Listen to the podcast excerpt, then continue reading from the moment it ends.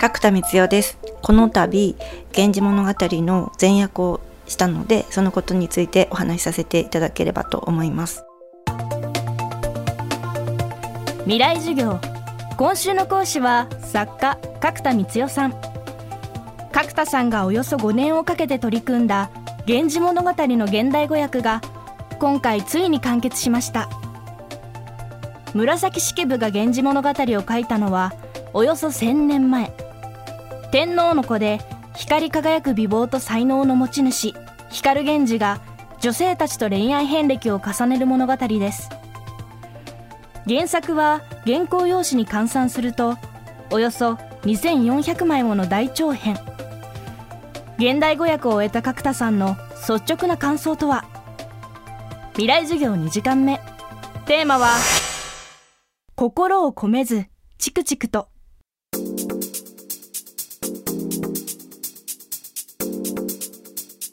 長い。長かったですね。思ったよりあの編集部はやっぱり3年でやってほしいってお話だったんですけどとてもとても無理だったし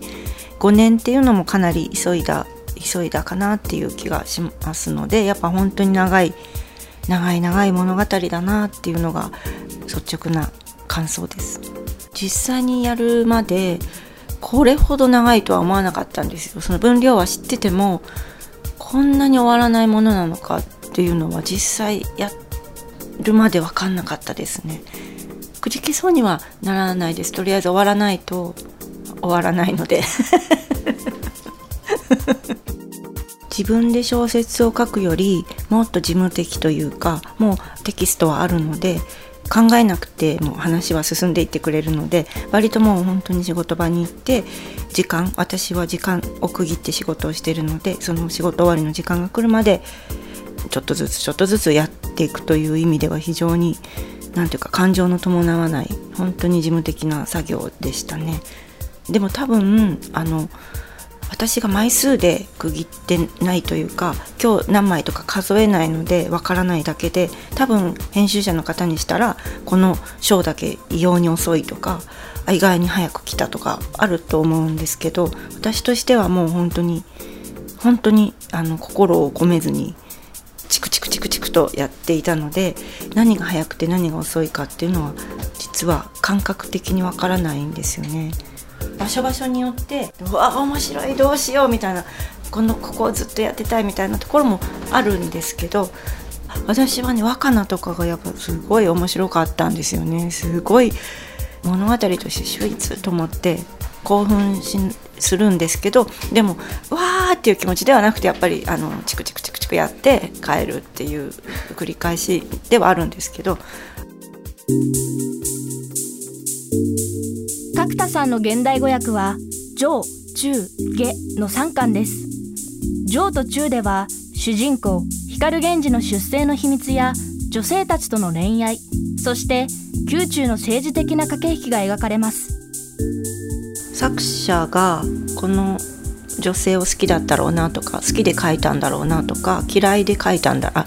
ろうなっていう想像はあの常にあって例えばえーと、紫の上なんかは作者が本当に好きで書いたと思うんですね。すごく女性の生き方こう生きるべきとか、えーと、こういうふうに生きたいみたいな願望を紫の上に重ねて書き切ってると思うんですよね最後まで。で反対にあの節務花とかは本当にこういうタイプの女性が嫌いなんだろうなと思ってちょっと容赦がないのでそう思ったりとかはい。続く下巻は光源氏が死んだ後の世界。物語は光源氏の息子薫に引き継がれます。ライバルの仁王宮と女性を取り合う三角関係の構図。この薫を中心とした下巻の翻訳作業で角田さんの筆が止まりがちになります。多分ですけどあの止ま筆が止まっちゃうというよりも薫っっていう登場人物が嫌いすぎてすごくなんかね辛くなったんだと思うんですよね。その薫という人間と付き合い続けることがちょっと多分その一番遅かった時は多分そういう気持ちだったんじゃないかな何かこうベースダウンしてしまうやっぱり光源氏って神様なんですよね。神様っていうか光なんですよね。だから非常にいろいろやってもうまく処理して常に女性たちを救おうとしてきたと思うんですよ。で多分下巻に行くにつれてもうそういう光は消えてしまった消えてしまってどんどんどんどんその下界に降りてくる感じですよね。人間界が下巻で書かれると思うんですけどもう神様はいない光もないそこで愚かな人間たちがうごめく様が下巻に書かれてると私は思うんですけどその愚かな人間たちの中で最も愚かなのが薫だと思うんですよね。思ったんですそれですごく辛かったんだと思いますその薫と付き合うのが。であの逆にその揚げ巻きっていう感が終わればもう慣れてしまって嫌なやつが1人いるっていうこと状況に慣れてしまってまたペースは戻れたかなと思うんですけど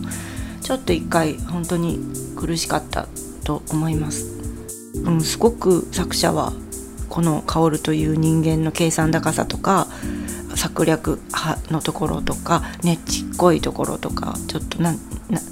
むっつりスケベむっつりスケベ的なところを作者も書いてると思いますね。未来授業今週の講師は作家の角田光代さん。今日は心を込めずチクチクとでした。角田さんによる源氏物語の現代語訳は川出書房新社から発売中。詳しくは川出書房新社日本文学全集のサイトをご覧ください。未来授業。明日も角田道夫さんの授業をお届けします。